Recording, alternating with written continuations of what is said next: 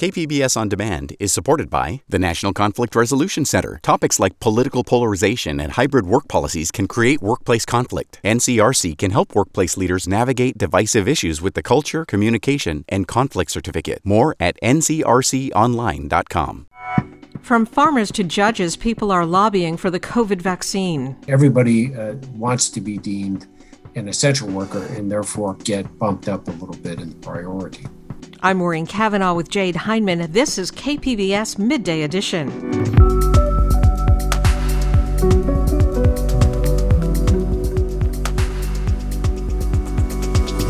San Diego faces a steep economic recovery from the COVID pandemic.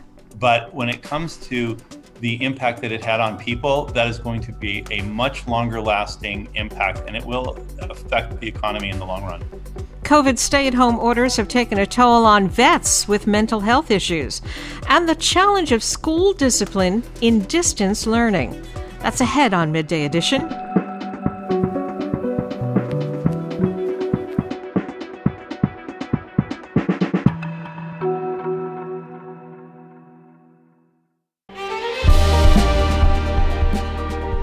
Hi, I'm Bill Hoehn. And I'm Ted Hoehn. Over the past 50 years, our family has brought many world class dealerships to Carlsbad, including Mercedes Benz, Porsche, Audi, Honda, Acura, Jaguar, and Land Rover. That's right. This year we're celebrating 50 years in Carlsbad. So, on behalf of the entire Hoehn family, we want to thank San Diego. Throughout the years, we've taken tremendous pride in meeting and even exceeding our customers' automotive needs. We value the relationships with our clients and look forward to serving you for years to come. We invite you to visit one of the Hoehn Carlsbad dealerships or Hoehnmotors.com.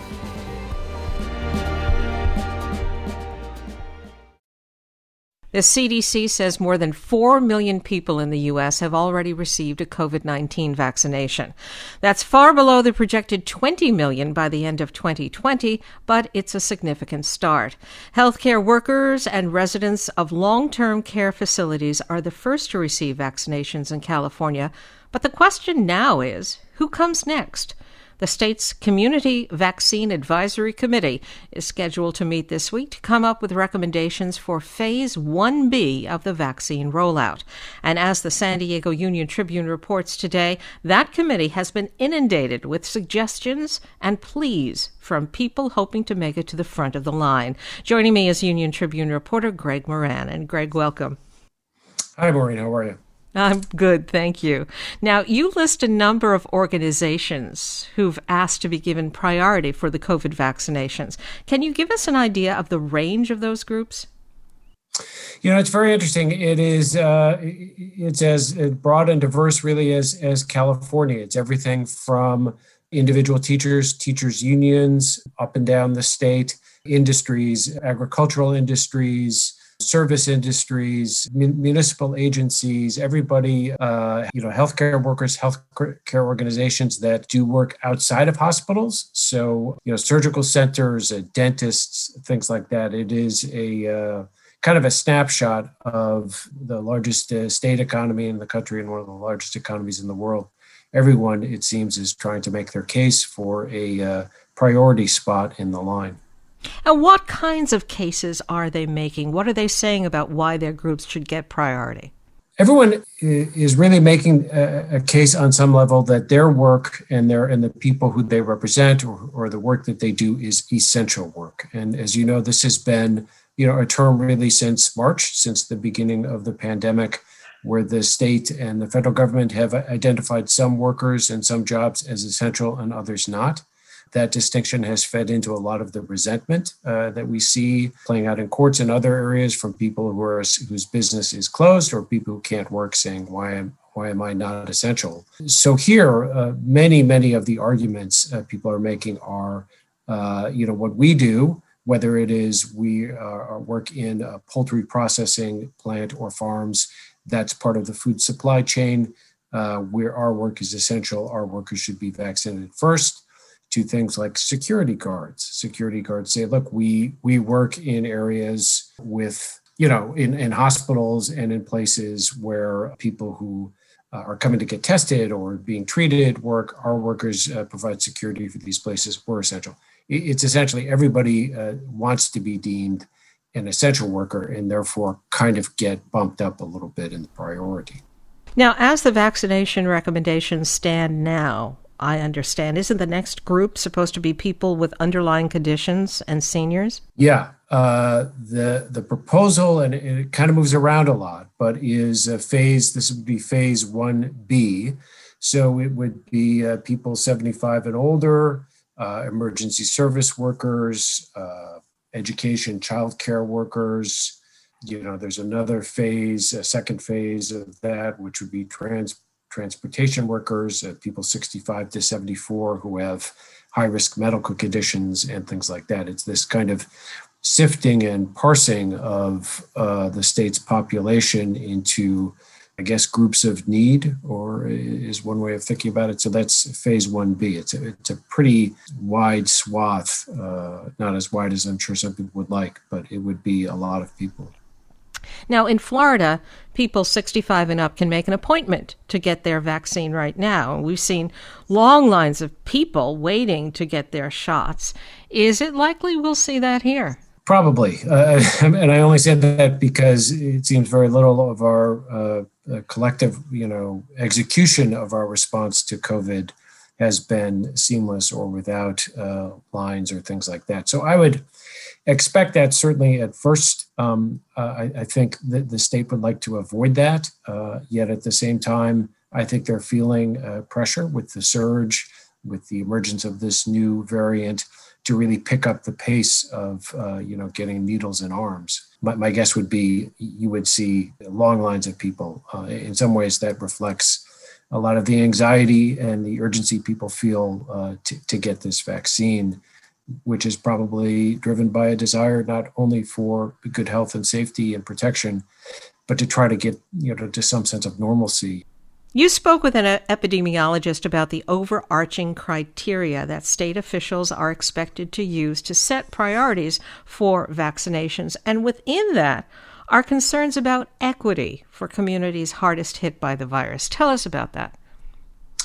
Yes, uh, it's it's a, a, metric or or a, a, criteria that the state is is using a lot in its response to COVID. In this case, I think it means a couple of things. One is it, it means it they want to assure that there's sort of no line line jumping by uh, people who are uh, advantaged, rich, uh, powerful, uh, connected, or or whatever. That there is uh, an equal opportunity for everyone based on their need. I think, in the larger sense, too, it's a, it's an attempt to acknowledge, you know, historical and long longstanding inequality in in healthcare uh, access, healthcare delivery healthcare availability uh, that uh, communities uh, that are not uh, powerful, that are not connected, that are not advantaged, and are largely not white, you know, historically have not uh, had as as ready access to healthcare services. This, I think, is a way to assure that in this very important public health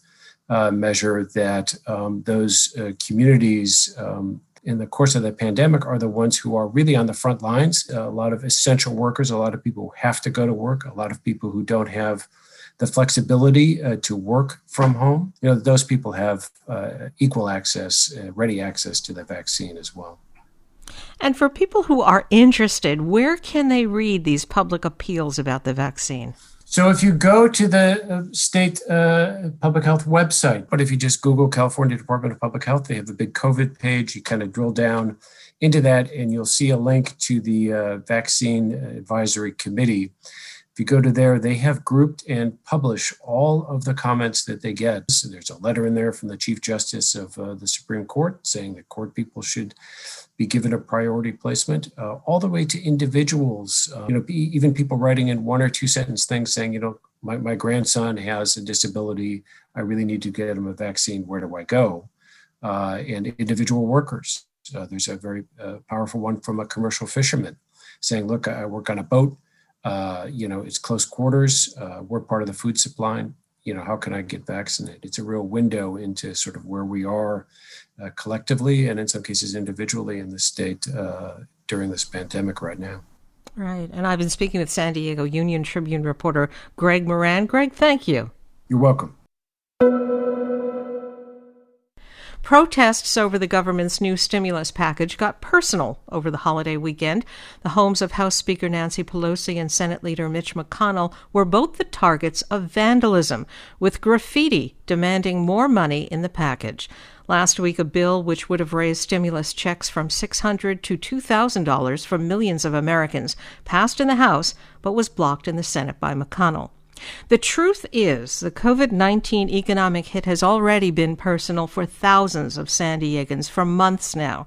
As we begin a new year with new vaccines, we'll check in on the damage done and the possibilities for recovery in 2021. Joining me is Ray Major, Chief Economist for the San Diego Association of Governments, or SANDAG. Ray, welcome. Thank you very much, Maureen. Now, first of all, what do you think about the new stimulus package passed by Congress? Will it be enough to help people and businesses here in San Diego? Well, right now, every little bit is going to help because there really is no end in sight uh, for this, uh, the COVID lockdowns. And so uh, we, we need to get money to businesses and we need to get money to individuals. So, um, you know, people are not uh, earning as much as they were last year. And I think these type of stimulus packages right now are absolutely in order. Back in October, Sandag put out a paper on the economic impact of COVID 19 so far in San Diego. Can you remind us some of the top findings of that report?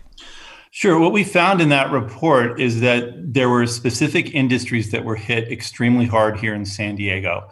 The tourism industry, the retail industry, and education were the three hardest hit uh, sectors, with almost 180,000 jobs being lost in those three sectors. What we also found is that the uh, the recession that that came after this the COVID pandemic didn't hit everybody evenly. Uh, people of color, Hispanic and Black populations were hit much harder than the white and Asian populations in our area. Young people were hit harder than uh, m- middle-aged people, and women were also hit harder than uh, men in this particular uh, economic crisis. And it really has impacted the overall regional economic product for San Diego County, hasn't it?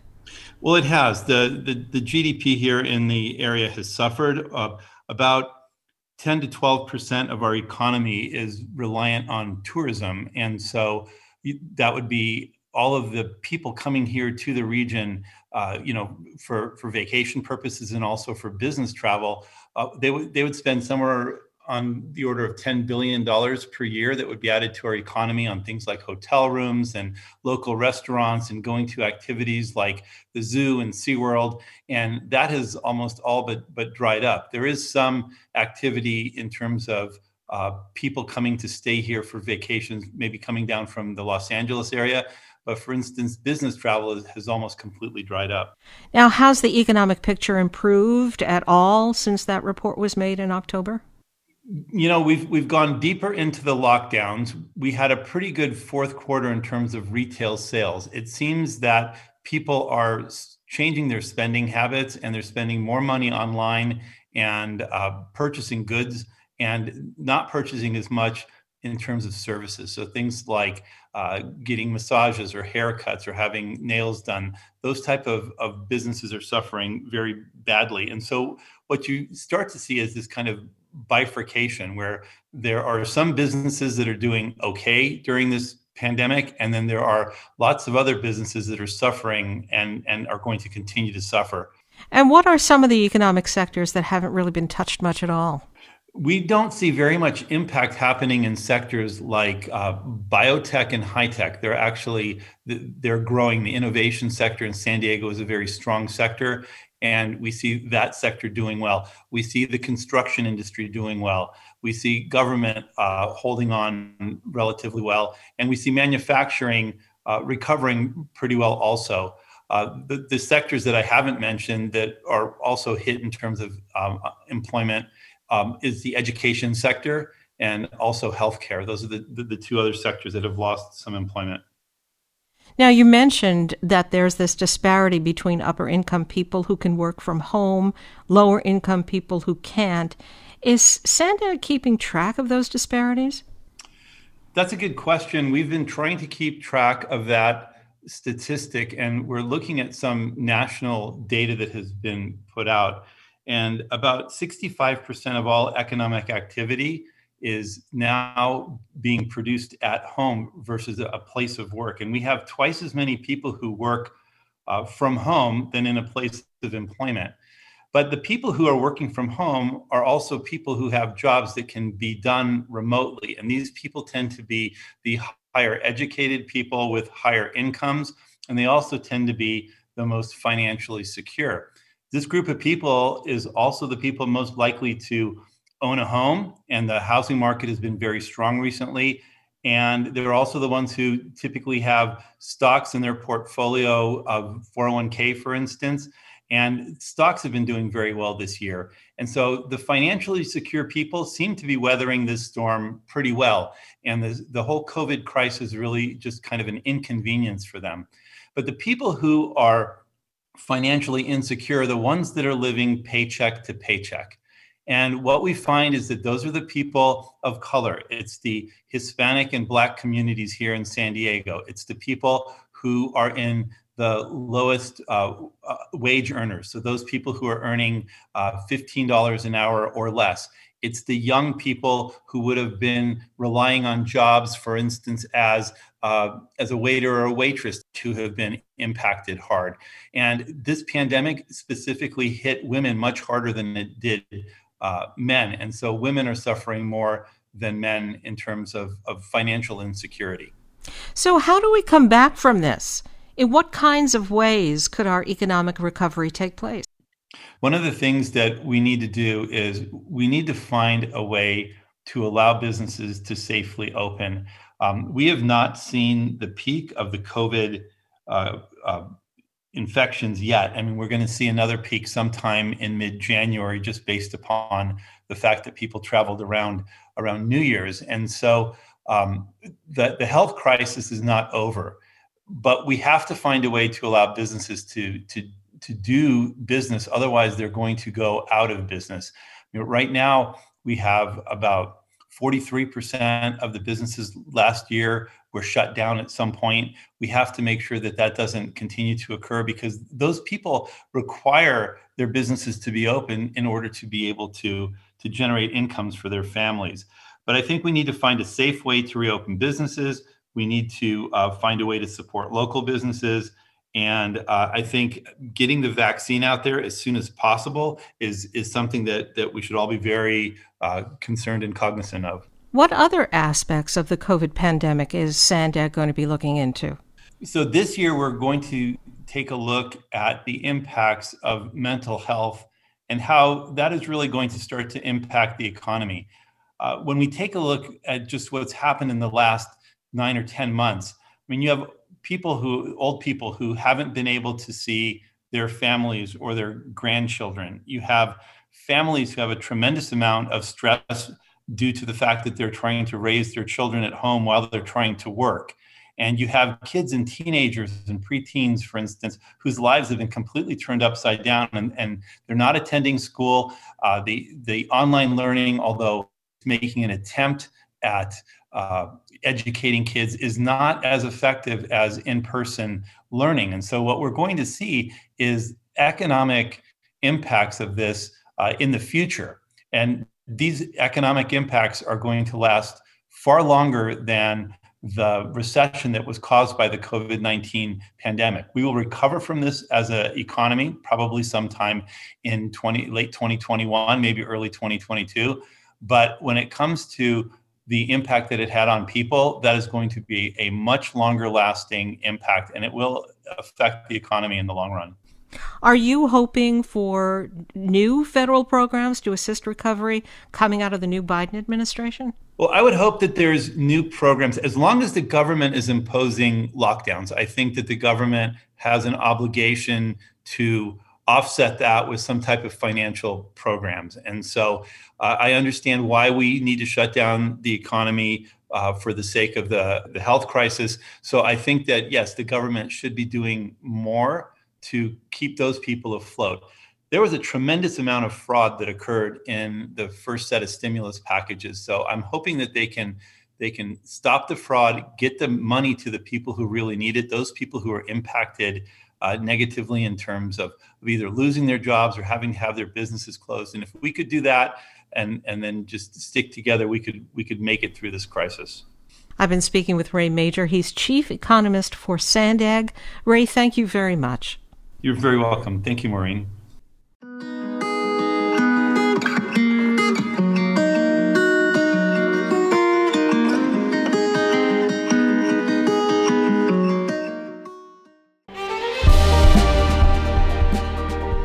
Hi, I'm Bill Hoehn. And I'm Ted Hoehn.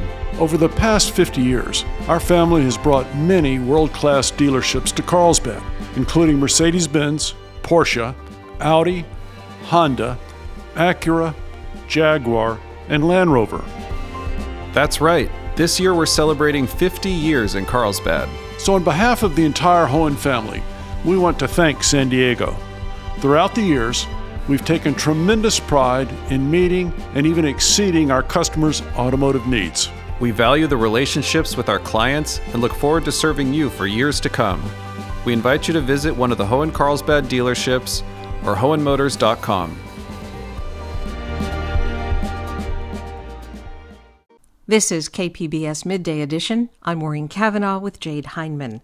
Month after month of social distancing and pandemic anxiety has taken a toll on many Americans' mental health, but it's been especially tough on veterans who are already dealing with post traumatic stress disorder and other combat related injuries. From Tampa, Stephanie Colombini reports for the American Homefront Project. 38 year old Army veteran Sergio Alfaro of Chicago used to walk down the street terrified anyone he passed might try to hurt him. The former combat medic has battled PTSD for years since coming home from Iraq. He was in a much better place at the start of this year, but Alfaro says the pandemic has caused some of that progress to unravel. Now I have that sense of danger creeping back into my life again. I have to worry if you know, the person standing next to me has COVID. You know, is that something I'm going to catch? Am I also going to be putting my family's life uh, at risk as well? Staying away from people may be the best way to avoid the virus, but it's also what's fueled Alfaro's depression. He says things many people take for granted, like making small talk with coworkers in the office or shaking hands with his therapist before an appointment, were important to his recovery. It just helps me not to feel so alone. And he's not alone. Alfaro is a member of the Wounded Warrior Project, a service organization for post 9 11 veterans. A recent survey found half the group's members said their mental and physical health had worsened because of COVID 19. Vice President of Program Operations Melanie Mousseau says a deeper analysis of the results found warriors with PTSD were three times more likely to struggle. She says it makes sense with the pandemic causing disruptions in care, financial instability, and disconnect from loved ones for many. It's a perfect storm as far as really creating that environment that can increase the display of the symptoms, the severity of the symptoms, for some veterans, the pandemic has been a wake up call. Tampa resident Roberto Cruz is golfing for the first time in months. Since recovering from temporary paralysis after getting shot in Iraq, he'd typically hit the links with other vets. These days, he usually plays alone. I mean, I'm not great, but just being up there, being able to do something by myself still, it's an amazing feeling. It makes me feel like I'm, I'm fine. Cruz says for more than a decade, he brushed off suggestions from his veteran friends and family members that he address the invisible wounds of war, pointing to the scars on his arm where the bullet hit as proof of his only injury.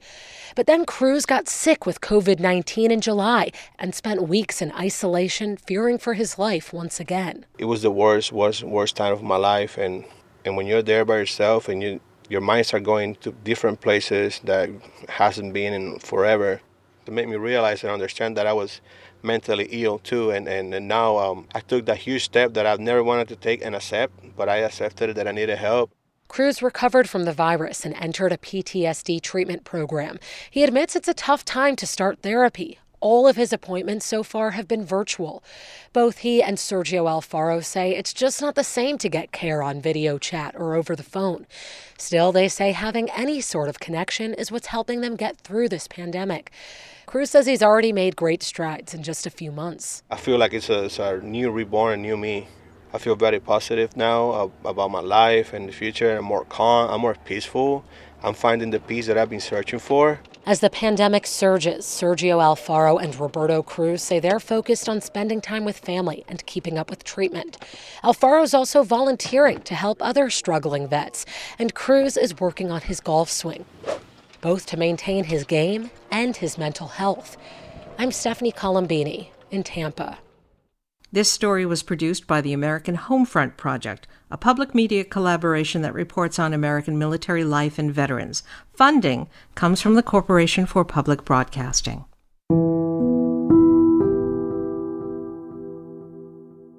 Last month, Congress approved over a billion dollars in new funding for border wall construction. The incoming Biden administration has pledged not to build any new border wall, but hasn't said whether it will instead use this money on replacement walls or other security measures. The Trump administration was able to build miles of replacement and new border wall in San Diego County, angering local indigenous groups who say their sacred cultural sites were destroyed. In a story we first brought you last summer, KPBS reporter Max Rivlin Nadler gives us a look at the young Native American women leading protests against the border wall in San Diego County as they continue to argue their case in federal court. It stretches for 14 miles along rugged terrain. The quickly rising wall now cuts through areas that the Kumeyaay Nation, a collection of native tribes based on both sides of the US Mexico border, consider a major thoroughfare for their people. It was used for generations before white settlers arrived. Burial sites, former villages, and other culturally sensitive sites dot the landscape. But members of the Kumeyaay say that Customs and Border Protection, which is helping manage construction on the site, has ignored evidence of the cultural heritage sites they're now building atop of. They're using 10 year old surveys to try to say that there aren't sites in certain areas. And when we've gone out there to protest, we've seen midden soil, which is signs of cremation. We've seen flakes, tools, grinding stones. We've seen everything out there. And, and that's in areas that they say that aren't artifacts. 28 year old Cynthia Parada is a tribal council member of the La Posta Band of Mission Indians. She and other young Kumeyaay women have been leading the protest movement in the searing heat of summer in the Laguna Mountains. They've been standing in front of construction equipment and blocking access roads. Parada says the government is breaking the law by disregarding the Native American Graves Protection and Repatriation Act, known as NAGPRA. Congress enacted it in 1990 to protect and safely relocate native burial sites. We just want them to do it right.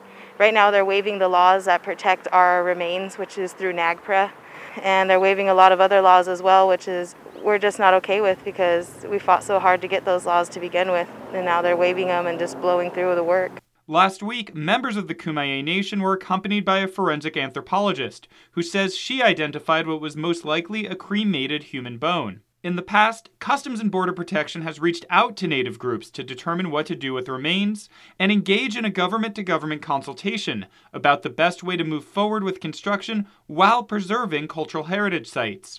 It usually does this months before the beginning of construction. But this time, Parada says the government began construction without doing any of that. We actually just heard about it and we went out there to see if it was true and we seen the construction work getting done and that's when we decided to take action because we didn't know about it. We never received any information about it. The Kumeyaay say a representative from the Army Corps of Engineers told them the DoD is allowed to waive laws regarding burial sites because the wall construction is a matter of national defense. The money used for the wall construction is being redirected from the Pentagon's counter narcotic budget, a transfer of money that's currently being challenged in court. Now, with further proof that CBP and the DoD are moving forward with the project without following the law, the Kumeyaay are preparing a lawsuit to try to stop the wall construction. And they're creating new access roads, they're creating new storage areas for their equipment, and none of those areas were monitored. CBP says it had several discussions with Kumeyaay leadership and members of various tribes since June to address their specific concerns. Kumeyaay protesters and especially younger tribe members say those meetings have gone nowhere. I don't feel that we're protesting. I feel like we're just out there simply protecting the land, protecting the history. 19 year old Brooke Baines, who grew up on the Manzanita Reservation, has been juggling her first cashier job with helping organize the protests. Kumeyaay women are a strong group of women. So I would say it's really important that the young women are leading it because a lot of things in this world are ran by men and older men at that. Bain says that's why they have to continue direct action, to keep going to the wall to try to stop construction. I stay in prayer while I'm out there. I'm praying the whole time that I'm out there for safety of my people, for protection, for the desecration to stop. So I'm not really thinking about me and myself and my body. I'm I'm praying. Max Rivlin-Nadler, KPBS News. A decision in the lawsuit against the wall is still pending in front of a panel of Ninth Circuit judges.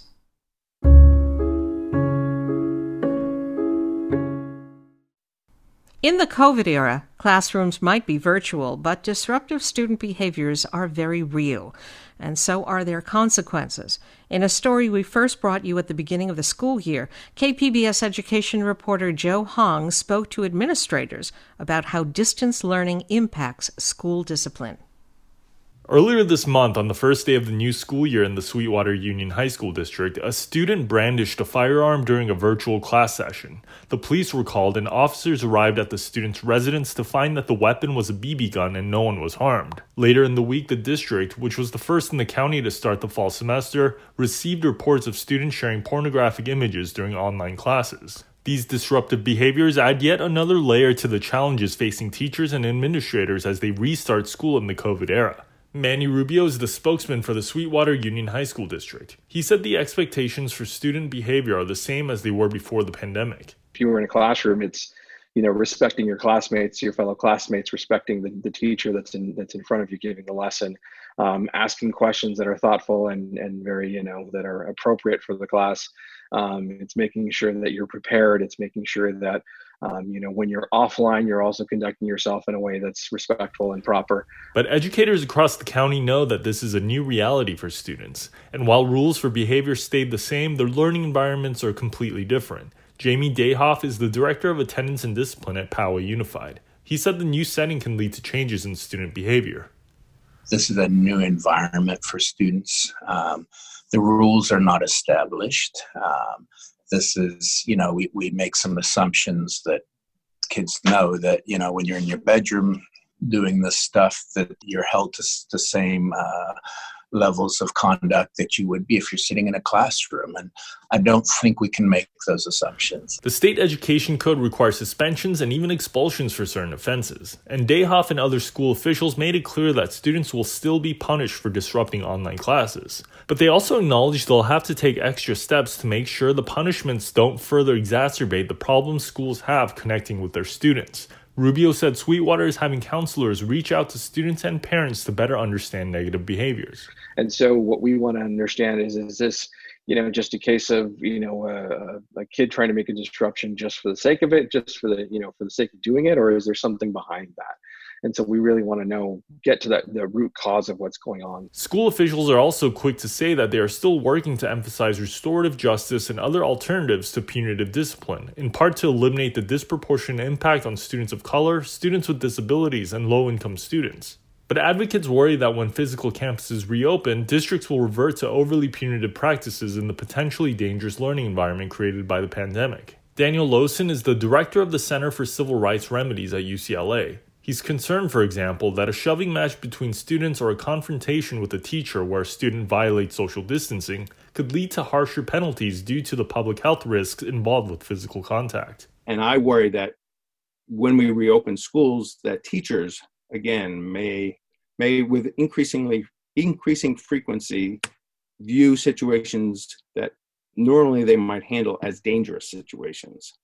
And so one response might be that schools, uh, teachers and administrators will, will call police more often than before uh, because now every small incident could have uh, a danger component to it that didn't exist before. Dayhoff said planning and communication will be key to avoiding such scenarios.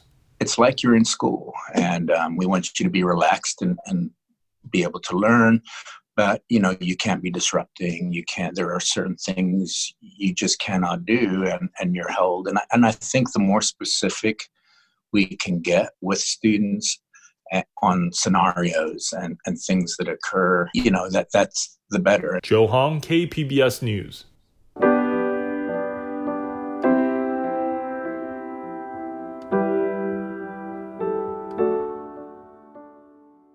KPBS On Demand is supported by the University of San Diego, offering professional and continuing education courses in the areas of business, education, healthcare, and engineering. For enrollment opportunities, visit pce.sandiego.edu.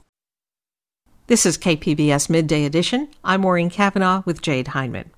Author David Walker will have The Black Panther Party, a graphic novel, released on January 19th.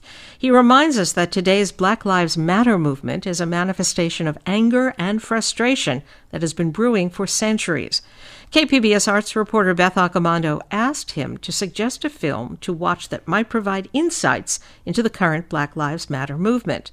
The film is The Spook Who Sat by the Door, and it also ties into the legacy of the Black Panthers.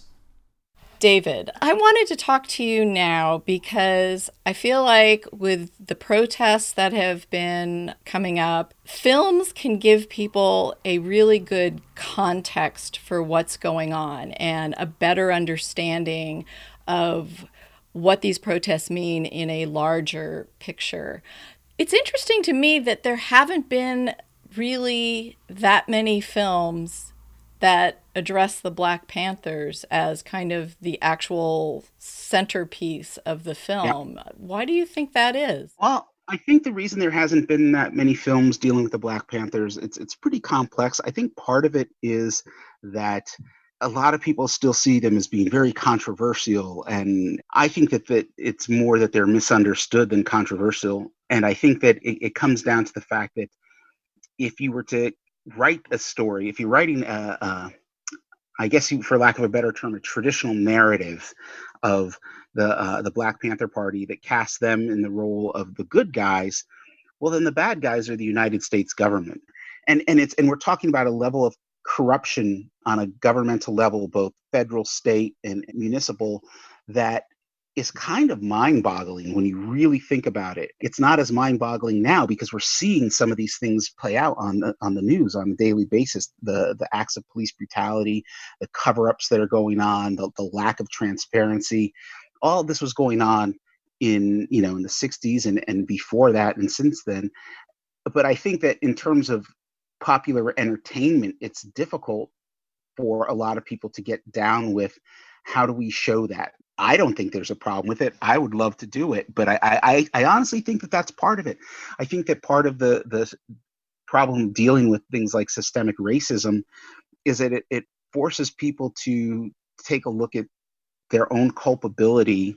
It's not just systemic racism; it's also uh, sexism and homophobia and all the other forms of oppression. Once you acknowledge it, you have to look at your own culpability, and, and sometimes that culpability is is merely inaction or apathy. And and nobody wants to nobody wants to face that. One film that kind of addresses the idea of the black panthers and a film that has been just unfairly overlooked is the spook who sat by the door. Yep. And this is a film, most people may know the director, but not as a director. Ivan Dixon was very well known for being on Hogan's Heroes. And he directed this movie based on the Sam Greenlee book. Tell me a little bit about the film in terms of what you think makes it important. You know, the plot in a nutshell is about the first black agent in the CIA. He's hired as a sort of token gesture. And after several years working for the CIA, he leaves to take a job as a social worker in Chicago. But what he's really doing is he's forming his own like black militant army with the goal of overthrowing the US government and starting a sort of rebel army. It's one of my favorite books of all time. It's one of my favorite movies of all time. Some people are terrified by it. Some people are offended by this this notion of this need to overthrow the government. And I think that part of what's so fascinating to me about this the movie the story in general is that it addresses the level of frustration and and anger and um, and all these pent up feelings that, that a lot of black folks have in that no matter how hard you try nothing really gets done. You know, it's it's you see a lot of people posting stuff online now. It's like, okay, well, you know, Martin Luther King preached nonviolence and and he got killed for it. And Malcolm X preached preached self-defense even if it meant violence and he got killed for it. And what do you want from us as black folks that we have to do in order for you to realize that we want freedom, you know, we want equality. And and this movie is all about that.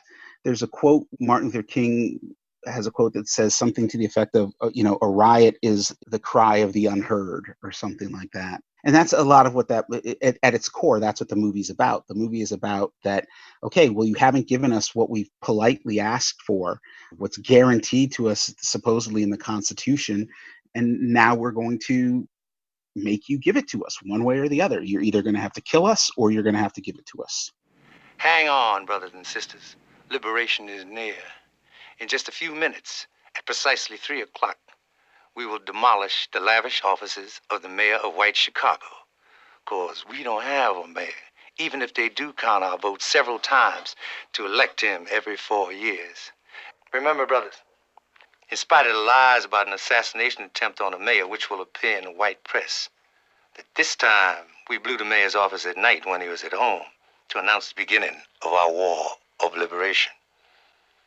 I dedicate this program to the National Guard, but we're fresh out of hillbilly music. And according to the press and television, the Guard spends all his time playing basketball with the kids and helping old ladies cross the street. But we know better, don't we? We know about that 14 year old girl, the trigger happy guardsman, shot last night, and the people they beat up, and the black businesses they destroyed, don't we? Put the film in a context in terms of when it was coming out. It's interesting because so like I said the movie came out in 73 and you know this is 73 is is sort of the the the peak year of the the blaxploitation movement.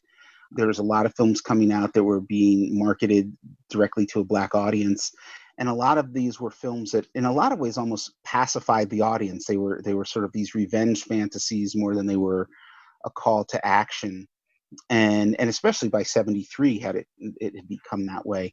And the spook who sat by the door isn't really like those other movies. It's it's not it does feel more like a call to arms than anything else. This is not about hate white folks. It's about loving freedom enough to die or kill for it if necessary. Now you're going to need more than hate to sustain you when this thing begins. And part of the reason the FBI worked to suppress it was you know, there was always this fear of the quote unquote race war. And it was always this fear that that something would instigate black people to finally rise up and take arms and, and declare war against the white man. And that's been this fear, this this white fear in America since before America was America, when it was still, you know, part of the British colonies. And I think that that that terrifies people so much and especially when it's placed in a context of oh yeah they're justified. If people it's interesting because people forget that if you look at say star wars star wars is a movie about rebellion you know? It's a it's a movie about a group of rebels rising up against an oppressive state and an oppressive system. And we in, in some regards we glorify the rebels but then in other times we we vilify them. It all depends on on how the narrative serves our ideological needs. And and I think that the fear of of a movie like Spook Who Sat by the Door is it doesn't feed the needs of the power structure. It it calls the power structure to task and says, uh, yeah, we need to burn it down. Well, it's interesting too because a lot of the early scenes in the CIA, it, it really attacks the CIA for this tokenism. Yeah. That concludes our oral examination, and let me congratulate you on being the first Negro officer in the Central Intelligence Agency. We've programmed your uh, aptitudes into our computer personnel system. You're to be our new top secret reproduction center section chief. He's in the third sub basement running the Xerox machine, and and and Dan Freeman, that's the character's name, is he he plays that part so well. He plays that docile, um, and, and you know, spook is a term for CIA agents. It's it's an old slang term, and so the title, you know, basically is he, at, at some point, Dan was moved from the, the copy room up to the front room of the CIA so that when people would come in, senators and, and Congress people would come in, the first thing they would see is a black person, right? And so he became the spook who sat by the door. And it's and it's just fascinating because there's things that, you know, are, as as he's building the army and as he's they're planning their attacks, there's things that he he says. A black man with a mop tray or broom in his hand can go damn near anywhere in this country. And a smiling black man is invisible because nobody questions you if you you know if you're a janitor and it's just fascinating because there's so many things that are said that are kind of these sort of painful truths. And and one of the things that happens in the movie and i think this is really interesting is as there as the government is trying to figure out who's behind these these acts of terrorism they assume that it's it must be communist infiltrators right that that it has to be the commies doing it because there's because black people aren't organized enough they're not smart enough to do this. The fbi says it's the most sophisticated underground movement in the western hemisphere the work of an expert. Uh-huh and expertise is white man's monopoly right dawes? Well i am an expert. I spent five years flunkying to become an expert. And it recalls in 68 the the kerner commission which was put together by president johnson issued the Kerner Commission report on on racial unrest in the U.S. and it, it essentially spelled out everything that we see happening right now today in contemporary 2020 America. And initially, Johnson, President Johnson, discounted all of it, and he and he thought that somehow the communists were involved in this realization that America was a racially unjust nation. And what the spook who sat by the door gets at is that America will look for any sort of excuse to not have to look directly at racism and racial oppression down to the cause of it and down to the reaction of it. You know, it's like we we really couldn't have done this, so someone else must have done this, and your response is, is unwarranted because so therefore you must be being agitated by by whether it's communists or or someone else and that that film really touches upon things that are being said now. You know, movie came out in 73 so it's it's you know over 40 years old and it's still relevant. It's you know there's there's nothing in that movie that you can't look on the news and see happening right now. All right. Well i want to thank you very much. Thank you. It was good talking to you. Stay safe and healthy and be well that was author David Walker speaking with Beth Accomando. You can listen to her full interview with additional film recommendations on her Cinema Junkie podcast, available at kpbs.org slash cinemajunkie.